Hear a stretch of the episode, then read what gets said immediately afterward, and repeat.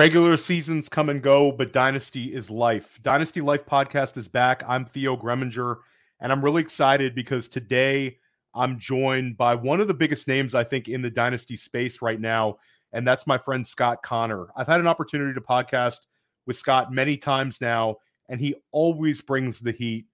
I've had a chance to compete against him multiple times in leagues, and I just really enjoy talking to him. I think if I had to put like my round my Mount Rushmore of dudes that if I really needed help with my dynasty roster and I could go ask specific questions to, uh, Scott would definitely be on that that list for me. He's very very concise in his takes. He has different approaches than some analysts and you're everywhere, Scott. You're putting out really really high quality content. Uh, the stuff you're doing with Destination Devy, uh, Dynasty Trades in Five is just one of the best Dynasty shows out there. You're you're crushing it, man. Why don't you let everybody know where they can find your work and what you have going on right now? Well, right back at you, Theo. We've podcasted many, many times on numerous shows over the years, so always good chopping it up with you. Uh, congrats on the new show. I mean, you're doing so much, and I think you probably do even more behind the scenes that people don't even know about. But you can uh, find me at Destination Devy. That's where all my specific content is. Podcasting, I do Destination Dynasty, which is our flagship Dynasty show once a week. Just started a new series on the YouTube channel called Dynasty Portfolio Weekly. And if you like quick hit content, 10, 15 minutes, it's literally going through like something I'm trying to achieve in my own portfolio. Uh, run all the content over there. So anything you see on the website, podcast feed, YouTube, I'm usually the ones behind the scenes, kind of managing it and getting it so that it's on track. And then trades in five. Trades in five, we do a couple shows a week. Myself and Shane, we do Manic and Chill once a week, which is just Shane and I mostly just BSing about a topic. Uh, and then we do our obviously live streams every Tuesday night from 8:30 to 10. So that's where you find me. Trades in five, Destination Devy, and then you know places like this every once in a while. So appreciate you having me, bro. No, it, anytime. And and on Dynasty Life, I don't want to sound like every single other Dynasty show. I really like to try to get into the deep Dynasty strategy. I want to try to identify edges for players. It's really fun for me and you to sit here and just kind of, you know, would you know, who, where where should we rank Jahmyr Gibbs in Dynasty? Like pretty high. That's uh that's not the content I'm I'm going for here. But I think it's really interesting with you is anybody who's listened to your content over the years you're a little bit different with it because you're a portfolio player. And maybe you want to explain to people kind of what that is and what are the advantages and disadvantages of being a portfolio player, Scott? And I, I think that uh, maybe give them your, if you're comfortable, give your total count of leagues this year and kind of the ways you're able to manage a vast number of dynasty leagues and rosters. Yeah, so it's a big question, but I'll try to tackle it as quick as I can just because I think there's a lot of nuance we could get into. We could do an entire episode talking portfolio. So if you want to hear more about that, that portfolio weekly show that I put out is going to touch more on it. For me, I'm in 53 leagues this year, ranging from buy-ins of $50 to $3,000. You know, they're all over the map. I think the first thing, and maybe some people disagree with this, is I really don't treat them that different now, do I know, and I'm sure you know, where the big money leagues are, you know, the big money decisions that you have to make, the couple teams you're tracking going, man, if this goes my way, I'm going to win seven grand this weekend or whatever, you know? But largely, I treat them all as a stock portfolio. Now, you have some stocks that are worth, you know, a thousand bucks and some are worth $50. But the idea and the reason why I think portfolio playing is beneficial is two reasons. One, you are able to leverage a lot of the variance that exists in fantasy football that you can never remove. I don't care how much data you have, how much film you watch, how much content you consume. You can have access to even the players. Or there's a level of access that we don't even have, right? Like we don't have that. Even if I have every piece of public available information, I don't have probably 50% of what you would really need to know to make good decisions. So, assuming that, I can lean into a strategy of I'm mm-hmm. making a lot of bets. I'm able to play the odds more often than not and just make decisions that way. So, that's the first thing. I can hedge my bets in a lot of places. I can play into the variance to where, okay, as long as everything is just a cost benefit decision, I can actually embrace the variance to benefit me when it goes negatively in other places. So I think that's easy for other people to understand. I think the second thing, and this is bigger and it's not something I'm able to actually tackle with as much data right here on the show. But you know it if you play in a lot of leagues. And I know you play in a lot of leagues, and you probably get this same feeling when you're managing redraft portfolio as well. There's a lot of ways you can zoom out and just say, hey, I have 50 teams. I'm going to generally build them this way. Every push decision is going to be a pull decision. I can play the teams against each other in terms of exposure and different types of builds. But ultimately, when it comes to managing them week to week, day to day, like Dynasty is right now, a lot of the decisions are out of my hands. You know, my team is built overall in the same general direction, but when it comes to how I've built that, I can lean into the macro strategy. And then when it comes to a week to week decision making on a specific team, I don't have a lot of tough decisions. It's kind of like, hey, I built this team this way. It didn't work out. Instead of panicking and saying, man, I really need to get that $200 buy in back. So I need to make suboptimal decisions to chase it. I can just walk away. Hey, it didn't work out on this time.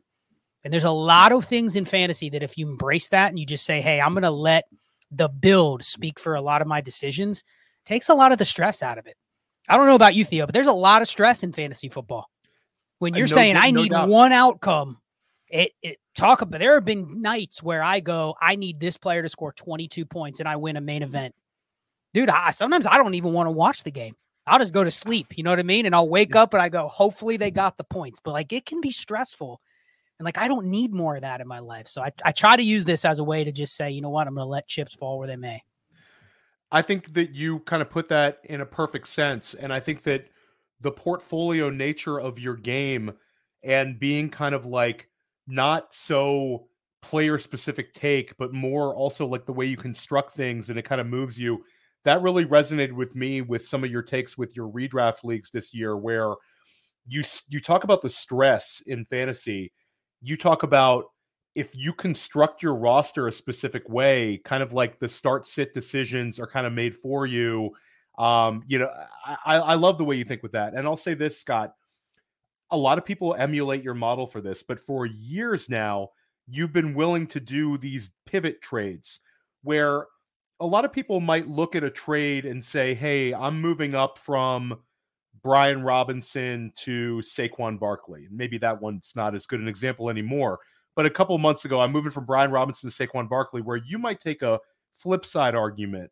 You are always looking to get, and not this is not like you're a dog dogmatic with this, but in a general sense, am I wrong in saying that you like taking a pick and a player for another player, uh, and you're going to more likely than not make more trades like that over the years than any other trade in your portfolio, giving you essentially two assets one asset that never loses value, the pick, and then a player where we think we've figured things out and then all of a sudden a guy like Brian Robinson finishes the top five is a top five running back this this year, or a guy like Nico Collins is going to finish inside of the top 24 at the wide receiver position. Like values change. We don't always get it right, but in your approach, you're getting like almost a two for one. Am I am I kind of am I selling that idea short, or is that pretty much uh, the premise of sort of the, the model of trading?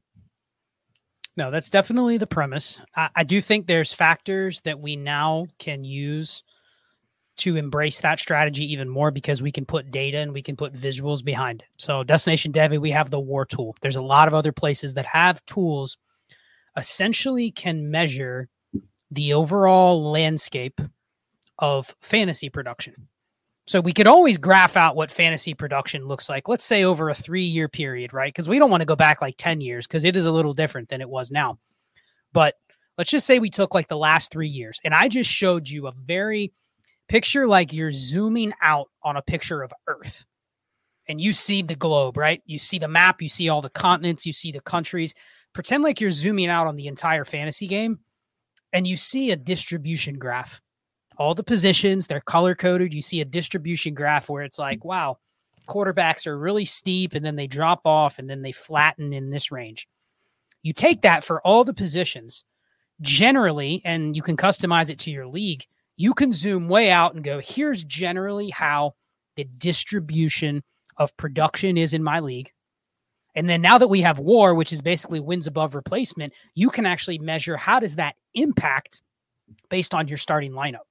So once you have that, you're looking for these ranges where it's like, all right, historically, let's take the running back example you gave. Historically, everyone's heard of the running back dead zone. That's a real thing. Now, where people get caught up in what players are going to be in there, who's going to fall in there, who's going to be more valuable than that range, who's going to outproduce their ADP. But let's forget all of that and just look at this is generally what a fantasy football season for running back impact looks like. And then you make your bets within those ranges. But an example you gave is if I've already taken two players and I'm like, you know what? I think they're going to fall in that flat dead range.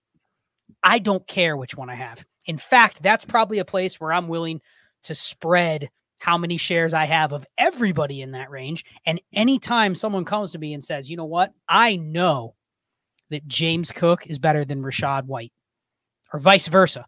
And I know which one is going to be better, and I'll give you a second round pick to get my guy. I'll just take the second round pick because I'm probably able to make the opposite bet in another league or in another league. Let's say it is James Cook versus Rachaad White. I'm able to get them at the same price. And in the other league, guess what I'll do?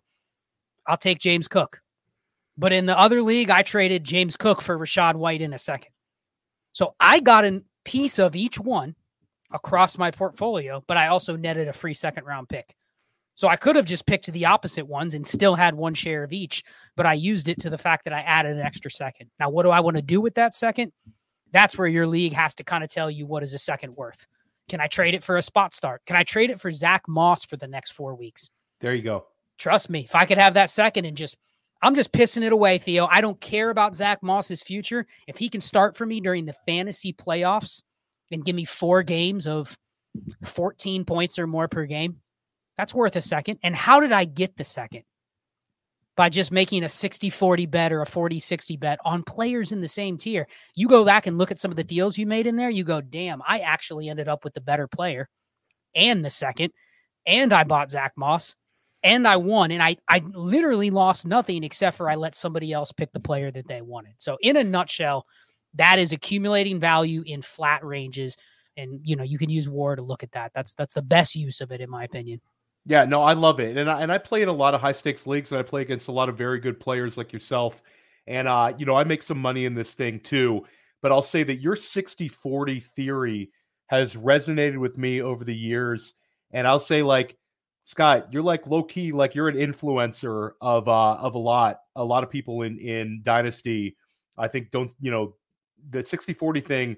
A lot of people are selling that same the same logic that you've been doing for years here. And I think that you really have made a big impact in the space. And I would love to talk about dynasty startup stuff, but we're we're way too we're way too deep in in it. We're in week 13, so I can't really uh we'll we'll do that, save that one for the offseason. But I think you've got a lot of game theory and Shane and Clay and, and Ray, all the guys you're doing work with, they also have some fantastic thoughts on this sort of stuff as well. Highly recommend uh, you check out Scott's work with those guys too. But I'll say this: like the other day, I have a FFPC league, and I end up trading De'Von Achane, or excuse me, I traded Breece Hall and a third to get De'Von Achane, a first and a second, and that's just like that's like 60-40 with like a, a little bit something on top. Would you? Is that a a pivot trade that you would be advising for? I mean, that seems like textbook Scott Connor.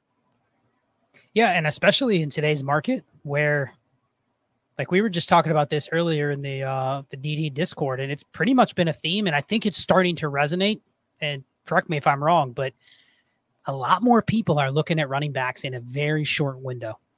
Meaning, like even Breece Hall, Breece Hall could go on and have a great career, but even a guy like Breece Hall or Jonathan Taylor, when you approach somebody with one of those guys in Dynasty today, last couple weeks of the season, right? they would be lying if they said there was not part of what they are valuing those players at for what's going on with them right now. Ja'Marr Chase, yeah, Garrett Wilson, people are willing to forgive that and go, I'll go on to next year. If I can get one of those guys, it's not just that their production probably bounces back, but the market will be fine on those guys as soon as the season hits, right? Soon as the season ends, those guys are going to be right back up to where they were. Whereas the running back, people have, especially when you get a manager that a year ago would have not made that deal with you because it's Breece Hall. Yeah. But then they win and they go, damn, you know, I won with Kyren Williams and Jerome Ford. Did I really need Breece Hall? That doesn't mean they don't want to have exposure to those guys, but the obsession with having to tear up to get the next Bijan or to get Breece Hall, or I just got to have Jonathan Taylor when he's injured again. Like, I think that's waning. So the deal you made, I mean, honestly, if I have to put Breece Hall or De'Von Achane in a lineup for the rest of the year, hell, maybe the next year after this, I think it's a coin flip game to game who's better. And you netted a first and a second on top of it, and who knows what that's going to be. But I don't even look at that as Theo, who are you going to pick with those picks? Who cares? That is money that is in your bank now that you never know what deal can come up in three months. And you go, damn, I added a first and now I got this. Then you look back and you're like, that is an awesome deal. And it wasn't one deal, it was two deals. And it took some time in between. But man, you, you're probably feeling good because uh, is that a contending team? No, I am not contending with that team. That's okay. a that's a rebuild it, team anyway. So if it uh, was contending, would you have still made the deal? I think I would, and I think that that's right. also something I want to I want to run by you because, uh, you know, and I wish I could give credit to this person who I saw on Twitter making this statement, but I completely agree with it, and uh, you know, not trying to steal somebody else's idea here, but the whole idea notion of dynasty is trading away older players when you're uh, in a rebuild mode to get younger or to get picks.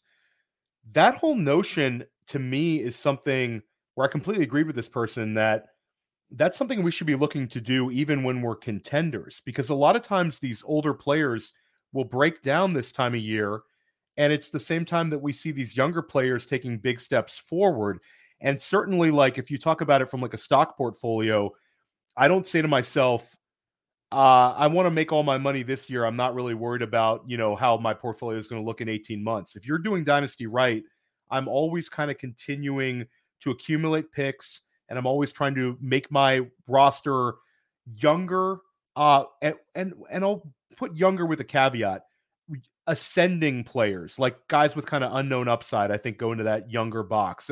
Would you agree with that that we should be a little less concerned about like the situation of the moment when it comes to most players in the decisions we make with these sort of trades?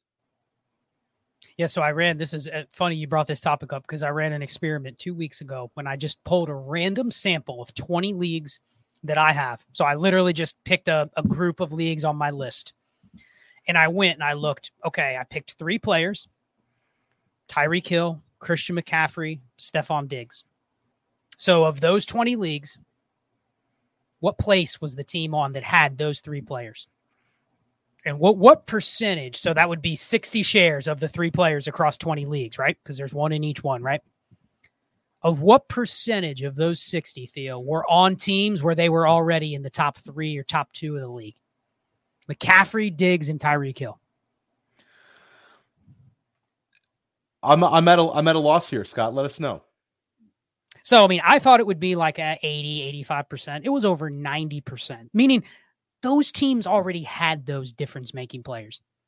In fact, they're the reason the teams were probably at the top of the standings or a big reason that they were.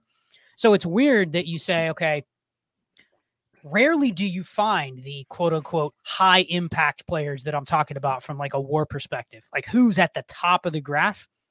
Rarely in week 11 do you look up and you go, damn, that Christian McCaffrey, he's on a three and seven team. You know, he's probably not.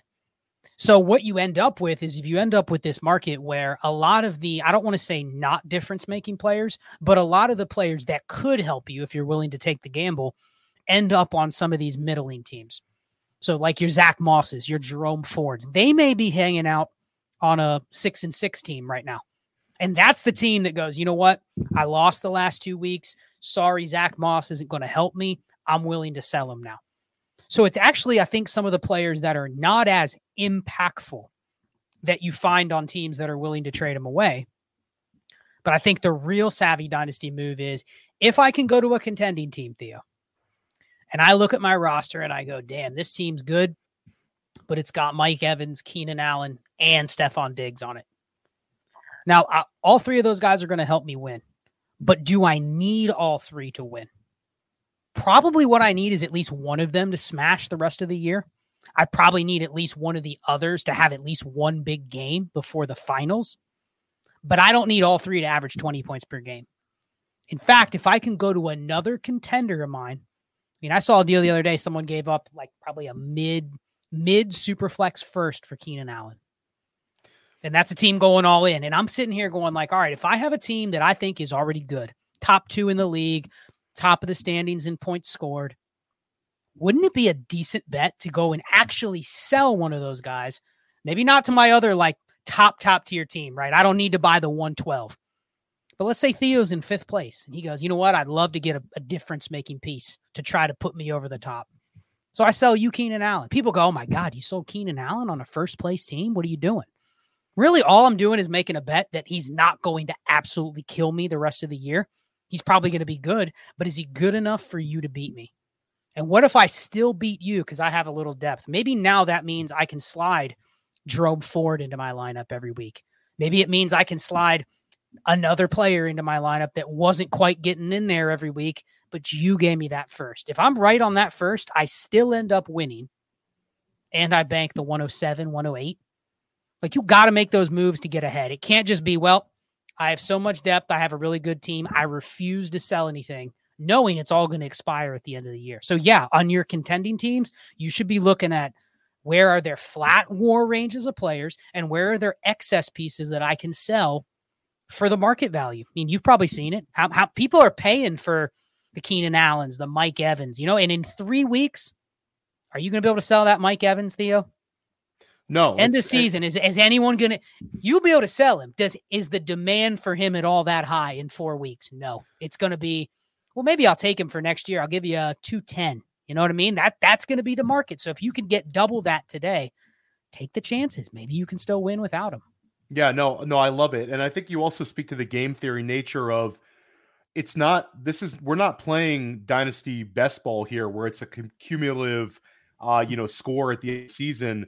Lineup mm-hmm. decisions matter and weird, you know, not to get too technical for everybody, but weird stuff happens when we get late in the season. Week 17, you know, we have big name players abandon us certain times.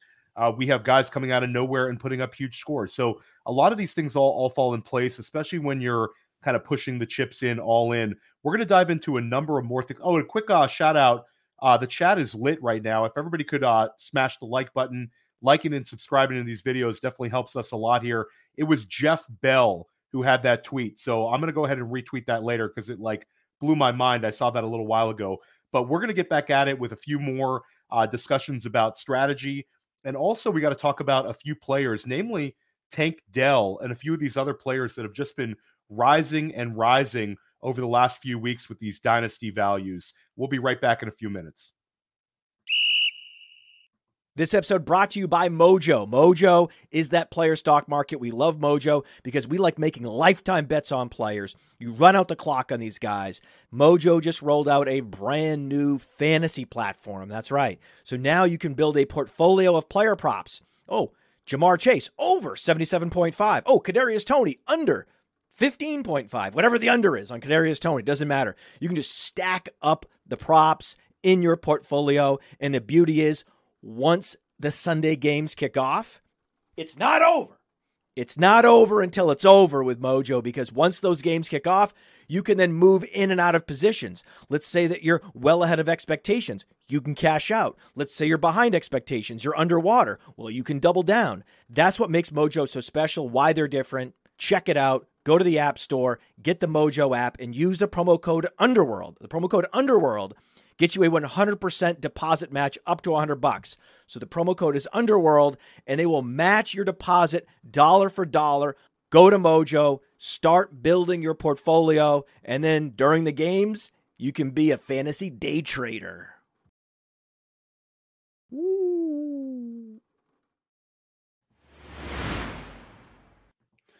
Welcome back to Dynasty Life. I am Theo Gremminger, joined by Scott Connor of Destination Devy and Dynasty Trades in Five.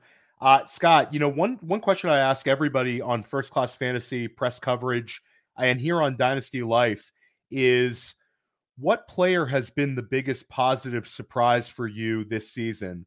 And I like guests to try to exclude Puka Nacua here. And I'll say this when I ask people this on press coverage and first class fantasy, you know, we get a number of answers, but it doesn't really resonate. But if I make the wrong decision in a dynasty startup or the wrong decision in a dynasty rookie draft, it can really hold a lot of significant weight for kind of years to come and seasons to come. Who was who was the guy that really has been a positive surprise for you in your evaluation process? Man, when you when you put this on the show sheet, I was sitting here thinking there's so many names you could mention. Uh, there's quarterbacks you could throw out: Brock Purdy, C.J. Stroud, Dak Prescott. But I think that was similar last year. We saw quarterbacks come from that kind of like QB2 range to finish as QB1s last season. Different names, obviously, but you see that. I think we're going to start seeing that more as a trend to where QB scoring is really starting to flatten off after the top couple. And if you're right in that range at the cheapest price, I think that's going to be a bet that you can win consistently every year. Just don't ask me because I don't always know which quarterbacks there's going to be. So I think the biggest one, I already mentioned him earlier, got to be Kyren Williams It's got to be. It's got to be the guy where, and I think this is maybe because almost all of my teams take the hero running back, any running back on a 53 approach. The biggest, the biggest thing with Kyren Williams is you needed to set your team up to where you had him in your lineup. I had numerous high stakes teams where I built that way. You know, I, I made he wasn't the only one, so I'm not going to sit here and be like, oh yeah, I had so much Kyren Williams, but he was one of maybe six running backs where I was like, you know what, there's he's a guy that's not being priced as a next man up running back, yet he clearly was coming into the year. And it was a team that everyone lowered all their running backs anyway because they thought it was going to be a god awful team, and it didn't end up being. And then, you know, things break his way, and boom, he's somebody that you can start every week. But Theo, I had numerous teams where Kyren Williams was in my week one lineup. A lot of people didn't get around to putting him in until week two, week three, you know, and then they missed out on what 30% of his production in the 1st couple you're, weeks. You're you're chasing previous week's production. And yep. a lot of times you miss out on the biggest game of the season. And then if you were a little skeptical, he gets hurt, he comes back. I looked on um safe leagues. And the week he returned from IR, he still was only started in like 55% of leagues. So that's another 45% of people that missed out again on his big week. And now you're going to be chasing him the rest of the year. And what you don't want to do in Dynasty is I think Kyren Williams is actually a pretty good buy for Dynasty if you're going to buy a running back. Now, acknowledge, let's say you pay a late first, early second for Kyren Williams. You're pissing the pick away when you buy a running back like that. So, I mean, if you say, hey, next year there's no value, you're basically buying for the rest of the season. But it really stings when you buy now, even at 80% of his market price, and you didn't get any of that prior production.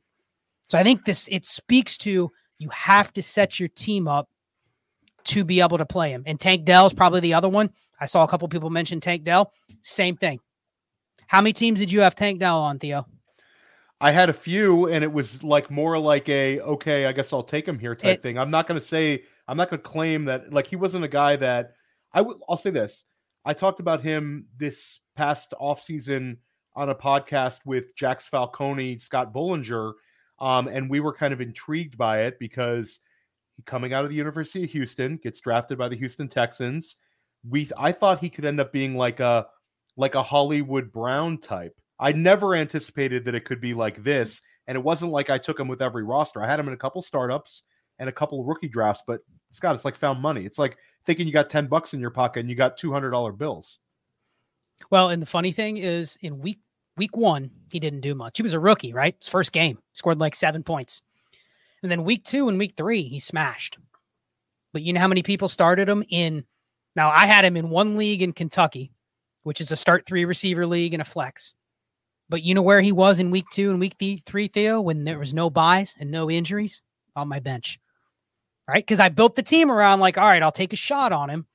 But I missed out on two of his best four games because he was on my bench. And I, I, think that is, especially when you're talking shallow leagues, and that's what makes like FFPC and NFFC and Kentucky so hard because we're talking start eight with the kicker and a defense. You know, it is very difficult to capture those spike beats. But damn, when you have a receiver that goes for 30, 35 points, run the war in an FFPC league when you have a receiver that does what DK Metcalf did last night.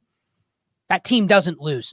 Yet you have yeah. to have the worst luck possible when you look up and you're projected to score 190 points now to lose. But how many of those can you capture? And the reality is, in shallow leagues, people can talk about, oh man, I love Tank Dell. I was on him from the beginning. I liked him in preseason, blah, blah, blah. Tell me, because he scored 20 plus points in week two and week three, right? Then he was injured for a little bit. Then he came back, didn't do anything, blows up against Tampa for 30 in week nine. I'll bet you cumulatively, you probably had 20% or less people that started him in those weeks. So you can tout, but did you actually capture the production in your lineup? And if you can show me a start nine, start eight where you did, kudos. You know that, and that's where it's easier to do it at running back. Kyren Williams, there were some teams where I go like, I drafted Breece Hall in the league, Jonathan Taylor in the league. I don't have anybody else to play, Theo. I just got to throw Kyren Williams in there, and it's found money. Yeah. unless you have him in your lineup, it doesn't matter. It does not matter if Tank Dell has five games over 20 points. How many of them was he in your lineup? And if it was one out of five, was it really a good pick in a redraft league? No, it wasn't. Now let's let's before we get to you know a player you were very disappointed in, which I'm really interested to see who you're going to say. Let's stay on Kyren Williams a little bit because you're talking about a sub 200 pound back, and we have to talk about a lot of them. We already talked about De'Von Achane early in the show. And then I'll throw James Cook into the conversation. Let's throw Keaton Mitchell into the conversation. And then let's throw in the one that we all bet on big, Jahmyr Gibbs. You're talking about five running backs that are all sub 199 pounds, uh, and some of them sub 190. Um, for the most part, we're talking about backs with elite speed, besides Kyren Williams, who runs like a 4 7. Uh, Kyren Williams, the, it's crazy. He's such an outlier, but we'll get we can get back to that. So for the most part, these guys have four out of five of them have elite speed. They're all smaller backs. And between the five of them, despite missing some significant times in the season, we have 17 RB1 performances. And a lot of these RB1 performances were week winning performances, especially when you look at some of the elite numbers we've seen from Gibbs, Achane, and for Keaton Mitchell in that one particular week you're very big on looking at size, speed ratios, being able to analyze prospects. Does this sort of production from these lower BMI running backs to this extent change your philosophy in any way? It's the age of running back by committee.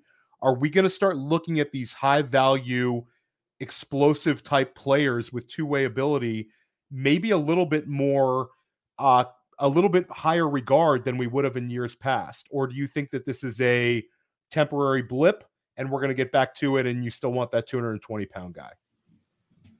I mean, I think generally you're always going to favor the profile that you traditionally can project for more touches. People are going to gravitate towards that no matter what. But I do think you have to go back to evaluate and I see some comments in there about how Kyren Williams isn't good and he won't be anything next year. Here's the reality maybe four running backs I care about in Dynasty after this year. Meaning, as soon as the season ends, you pick your favorite running back, the market has been reset. Period. I will go to bat with a blank slate going into next year. I'll build my running back room organically. And that includes a guy, like guy like Kyren Williams. But there's no reason to go into next year and say, I still like Rachaad White but I don't like Kyren Williams. The reality is a team has already said they trust him to play on every down. Now, here's the other thing the fallacy about competition in a backfield.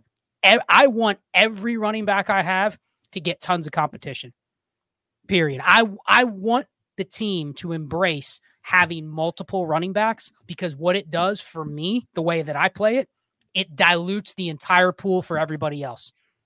If it, if everybody just had to say, okay, what running back's going to get 350 touches, and those are the guys everybody went after, then fine. It would be very easy to decipher. But that's eroding. How many running backs are going to get 350 touches in a given year? 300 even. So I want every backfield to have a committee.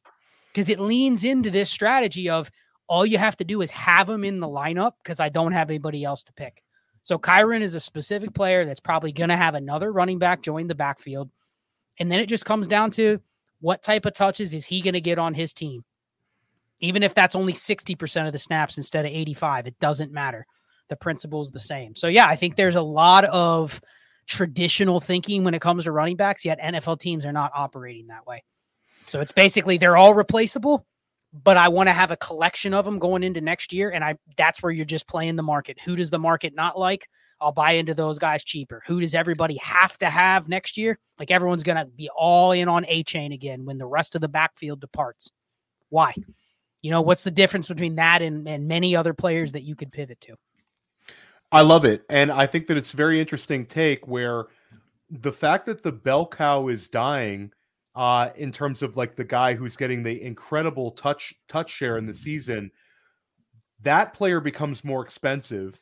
And then the other group of running backs all become less expensive. So instead of necessarily having a Bijan Robinson focused team, you could end up with six potential backs that might be top, you know, 18, top 20 backs on your roster. And with attrition at the position, you might be in better shape. It's a difficult kind of pill to swallow because I think we're so programmed, uh, you know, over the years that we need that Todd Gurley. You know, we need that guy to really crush our fantasy leagues. But I really think that that we're you're onto something and the league is changing. Quick question here you know, with a little pushback in the chat, let's stay on Rachaad White for just just very very briefly, Scott, because this is a guy that a lot of people thought was going to lose all this value. He's up to running back six on the season. Do you think this is a testament to Rachaad White's ability, or do you think it's really a, a, a player that's maximized his situation, caught a number of passes, seen the volume as a runner, and he sort of uh, accumulated these stats? Because I'm somewhere in between. Like Rachaad White's a guy that we had, we were way ahead of at Player Profiler, took some heat, and now we look, you know, we look smart because he's he's running back six. But there's still people that, despite 50 catches as a rookie and top six uh, production right now, still think that he's just not very good. Where are you at on Rachaad White? I think it's a multifactorial answer, but with Rachaad White specifically, I think it's just a perfect storm he's really not that good of a running back if you look at a lot of his efficiency numbers. But you know what? He's in a role where it's a perfect storm of it's a better offense than we thought. It's an offense that throws to the running back more than people probably projected. And the reality is nobody else in his backfield is any good. Now, is that does that mean it is translatable when the season ends? Or could another Rachaad White show up in Tampa Bay? And then you're like, okay, well, Rachaad White is good, but now there's this other guy. And and that doesn't change his profile. He's still going to be the same guy that he was. But short term, and maybe that's the same with Kyren Williams, that the team has found something that works. And I think the other assumption, it's fair to be made that with a guy like Kyren Williams or Rachaad White, like those guys weren't high draft picks either. Teams probably don't plan on paying them much. Like as long as the coach has shown that they are willing to just let them have as much work as they can get, why not embrace that for the short term? But I think the fallacy is, well, Rachaad White had 325 opportunities this year. He's shown he can do it, which means it's just going to happen again next year. I don't think you can look at it. I think it's year to year. I think what we need to do a better job of, Theo, is when we see when we see a running back in one given week, and there's a lot of people out there that cover this data week to week.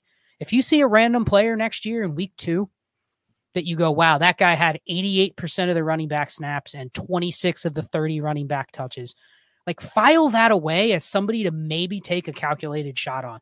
Even if it goes back to dry the next week, that's where you find the next Kyren Williams. Because what happened when Kyren Williams went out and played every snap right at the beginning of the year? No one bought into it, right? It was a fluke. Someone else is coming down the road. Zach Evans is going to come in and eat into his work. You know, they're going to sign this guy, they're going to sign that yeah. guy but it really wasn't true. The team was like, you know what, we trust him in this role, and maybe it continues. So I think we got to keep an eye on that because those situations hit us. And then the, what you make a mistake on is next year you go, well, here's going to be the analysis. Let's say Kyren Williams ends the year and he gets injured. Let's just, God forbid, he tears an ACL, right? The Rams will probably bring in another running back, correct? Yeah, and the assumption will be, well, you know, they draft Blake Corum So they're going to treat him like Kyren Williams because look what they did with Kyren Williams next year. But what if they don't? You can't just say, "Oh, the coach did it, so the next guy's going to do the same thing." Like they're they're micro seasons within a season where you kind of have to latch onto it, and when it's over, it's over. I don't think you can just project it forward to the next year. We're, we're not good enough at doing that. I, I love it. I love it. Let's quickly rank these guys though, because in the chat you mentioned four, and I don't know if that was four in the royal sense or four and just like, hey, there's four running backs I like. But I want you to rank these guys. So can we agree right now that the top two running backs in Dynasty are Bijan Robinson and Jahmyr Gibbs, or do we need to talk about that? Nope. Those are those okay. are two of the 4 we're, Yep. We're, we're in the clear there. So let's rank these guys for Dynasty startups next year.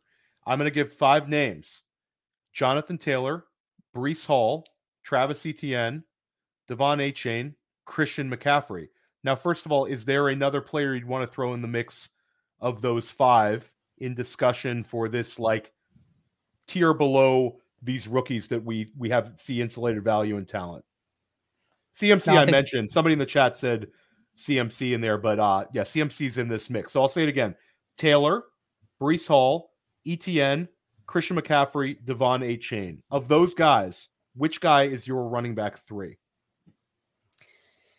So I'm never going to give a direct answer on this because I think it depends, but I'll I'll break it down in two different ways. If you're ranking, if I'm selecting them purely to go to and try to play the market, it's probably Breece Hall, and then it goes like ETN, Achane, and then it's probably McCaffrey and Jonathan Taylor to round out the back half.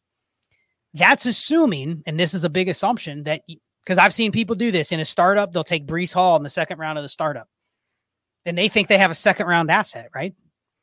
But then anything goes wrong, what are you going to happen with a running back? It's not even that you don't have a second round asset. I think everybody in your league would go, "Oh, damn, that sucks. Breece Hall's out for a month. He's still worth what he's worth. You can't go liquidate what he's worth, though. You can't go and convert that to something else. So the bet you made on Breece Hall is Breece Hall. So if I'm stuck with the asset, it's either A, the cheapest, but B, if I'm stuck with the asset and I have to build my team around to try to win, how how is it not Christian McCaffrey? Yeah, there you go. Right? Like and and dynasty RB three, it's it's very similar with Travis Kelce at tight end, at least coming into this year. You almost couldn't put him in the running back rankings because entirely driven by what people want at the time is what his market would be. There were leagues where you couldn't trade Christian McCaffrey for Breece Hall because the team's one in 10 and they have Breece Hall. Why would they do that? Right. But then there's a team that would love to get Christian McCaffrey, but you can't get him from them because all you have to offer is Breece Hall. We're both 10 and 1. I have Breece Hall, you have CMC. Theo, you want to get younger at running back? I'll give you Breece. you give me McCaffrey, you're gonna go, ah man, I don't know if I can do that, man. You know, I want my I want my pile of cash. I'm 10 and 1 and I got so 30 points in the bag. The the deal doesn't exist outside of those extreme markets. So in that case, if it's a startup, I'm assuming the market has been completely reset. So why would I draft Christian McCaffrey at RB3? But how do I draft Breece Hall and end up with Christian McCaffrey and some extra assets and I'm probably the winning team? So, so it's a that that's how you have to analyze it, I think. And I love the way you take this this question because I think a lot of people would simply just rank them, but trade equity and value go into every decision you make. And I think that if you're going to take I have one takeaway from listening to this uh, this podcast or watching us on YouTube is that that should matter. There's you're you have basically I I love uh, thinking about this, but you have a dynasty roster where you have your quarterback position covered, your running back position covered, your tight end position covered, your wide receiver position covered, but you have two more positions that need to be covered draft picks and also trade equity. I need to be able to have pieces that I can move that give me flexibility. And if things go south with injuries, I can pivot and and move. So I think what Scott said was was great. Let's let's take this over to rookie wide receivers though. We talked about Tank Dell. Tank Dell's been the man of the moment.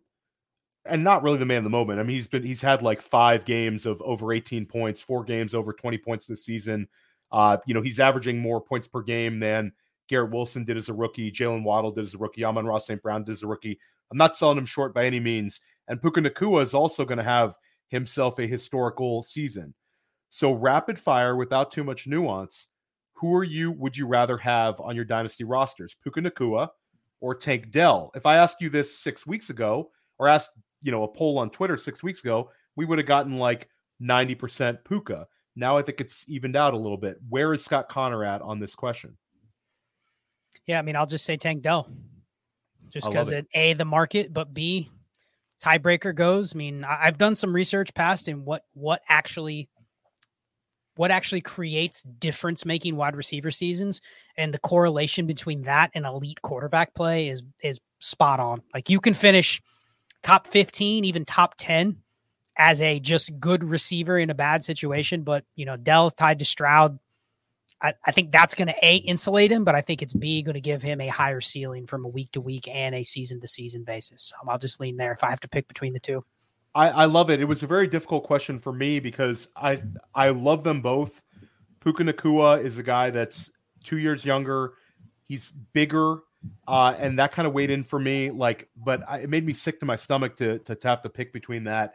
Now, how about when you take those two guys, which are like the found money guys? Neither one of them cost you a first or second round rookie pick versus the guys you put the big draft capital in.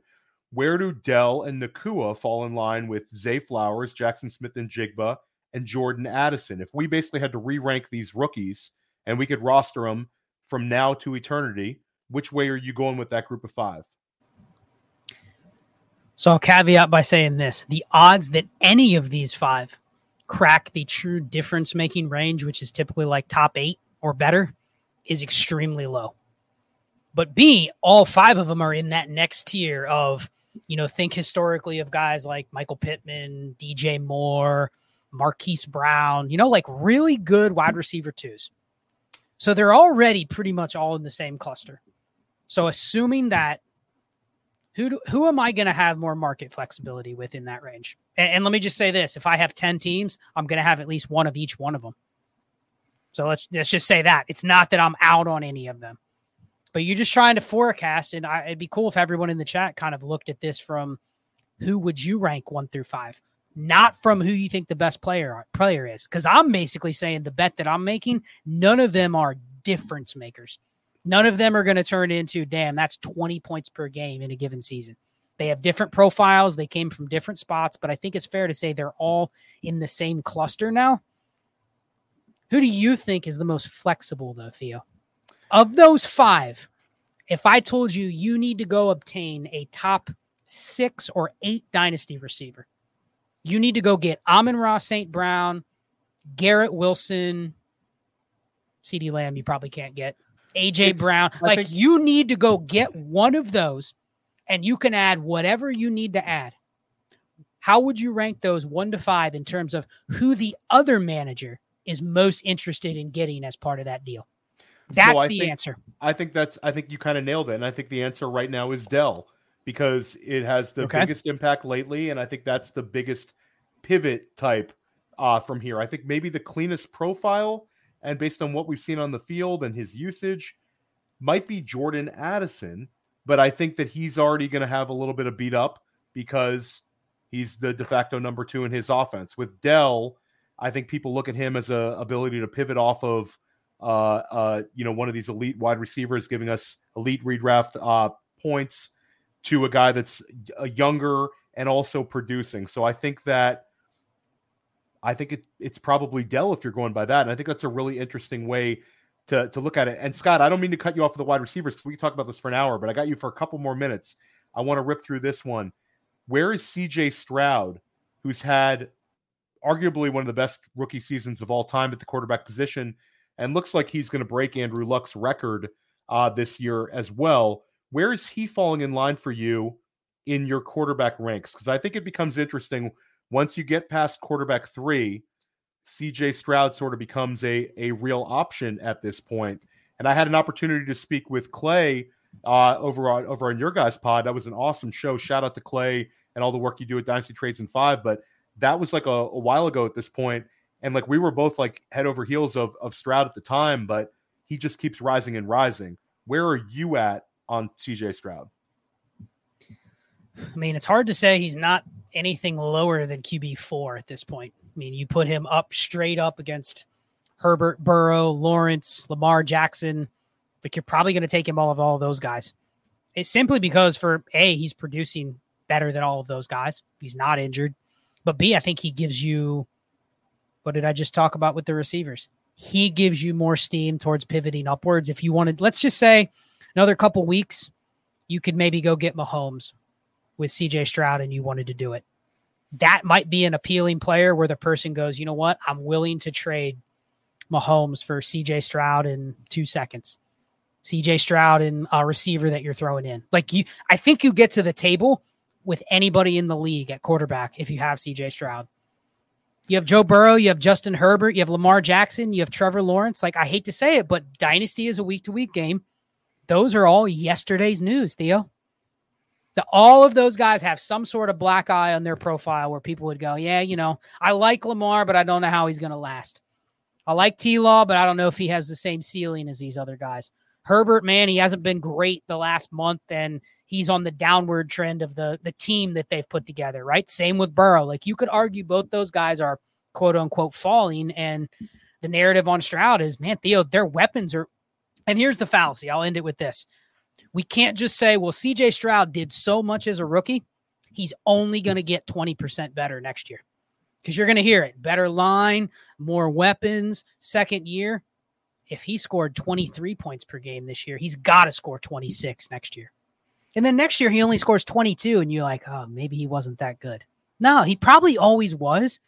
We just we can't assign oh he was a rookie, he's going to get 20% better, so his fantasy production is going to go up. So I, I, think he's a very polarizing one, but I, I, don't think you can put him any lower than QB4. And no, is I, it a hot take to say if you can get like another starter that I mean, I have three main events this week, Theo, in the semis two with CJ Stroud and Patrick Mahomes because I picked up Stroud off waivers early. Who do I start? The fact I'm debating that tells me I should be thinking about their dynasty tiers too, right? Really? Yeah. hundred percent. And I think that you nailed it. I got I got CJ Stroud rocking in a main event as well. I got CJ Stroud rocking in a couple big NFFC spots. He's the truth. He's awesome. And uh Mahomes versus Stroud, that's a topic for the offseason, Scott. That's a topic for the offseason. Quickly give us your biggest disappointment uh this season. Rapid fire. Biggest disappointment, Dynasty. Oh man, biggest disappointment. Here's one that I don't think a lot of people have talked about. If you would have told me this team would lead the league in pass attempts, yet Terry McLaurin was just like a wide receiver three, that's a guy I had a lot of, and I didn't expect the team to be how they are. But if you told me their team's going to throw it more than any team in the league, and he's only giving you what, like 12 and a half points per game, something like that, I, I think that's a, and that's a historically a guy that I would have always said is a situation shy of being a stud. And then he gets a good situation and he falls off. So maybe he bounces back, but for me, that's a disappointment because I've always thought he was better than uh, a lot of people did, and he got a situation that should have been favorable this year, and it just hasn't the Eric Bieniemy factor worked for Sam Howell and Brian Robinson, and, and not the receivers. We we missed that one. Uh, Scott, you crushed it today. Uh, let everybody know where they can find your work. Yeah, you can find me on Trades in Five every Tuesday night, eight thirty. We do our live stream. Uh, Mannequin Chill drops on Fridays with Shane and I, so that comes out as a YouTube video. And then Destination Devy every Monday morning. Destination Dynasty launches on the radio feed. Trades in Five is simulcasted on Destination Devy's pod feed. So if you miss the live shows on YouTube, you can find them on the pod feed. And then every Thursday, there's going to be Dynasty Portfolio Weekly, which is a video on portfolio strategy. And I forgot to give a shout out to Ray. Ray and I do Destination Chill Wednesday nights. Uh, may move to Sundays during the off season, but uh, just a live show. We just talk football. We talk some dynasty, some football. He comes at it from a slightly different angle than I do, which makes our rapport pretty good. So you can check out everything Destination Devy and Trades in Five. Yeah, and look for look for Ray to to be here on Player Profiler in some capacity. I think we might be doing something with this 2024 class early uh, on Futurecast, which is very cool because I've got a chance this year. Uh, Cody Cody Carpenter, and then before that it was Ray Garvin. They were running Futurecast. Now I'm doing it with Matty Kienwom. So we're we're diving in this 2044 class. And Scott, next time we podcast together, we're going to get to more of the show sheet. This was so good that we only hit about 20% of it, but uh, highly recommend you check out Scott's work. check out the Sonic Truth Dynasty podcast we recorded earlier today. Uh, highly recommend Dynasty Trades in Five, Destination Devy. You guys are killing it. And stick with us here at Player Profiler Dynasty Life. I'm going to be bringing you great guests every single week, uh, all off season. We're going to cover some of the the biggest uh, things in Dynasty. We're going to get after this 2024 class, and uh, let's crush it in our leagues. This is the time to make some money. This is the time to win some titles. Week 13, man, it's going to be over very soon. Have a great weekend. Hey, I want to take a moment to thank you for tuning in. It's important to me that all of our media be free. This is only possible because of you allowing a true independent sports media enterprise to thrive unlike any other in the business. So please subscribe to the All In package to continue to make all this possible, to ensure that all of our stats, information, data, content is available to you, especially you, the people that get the site and get the show.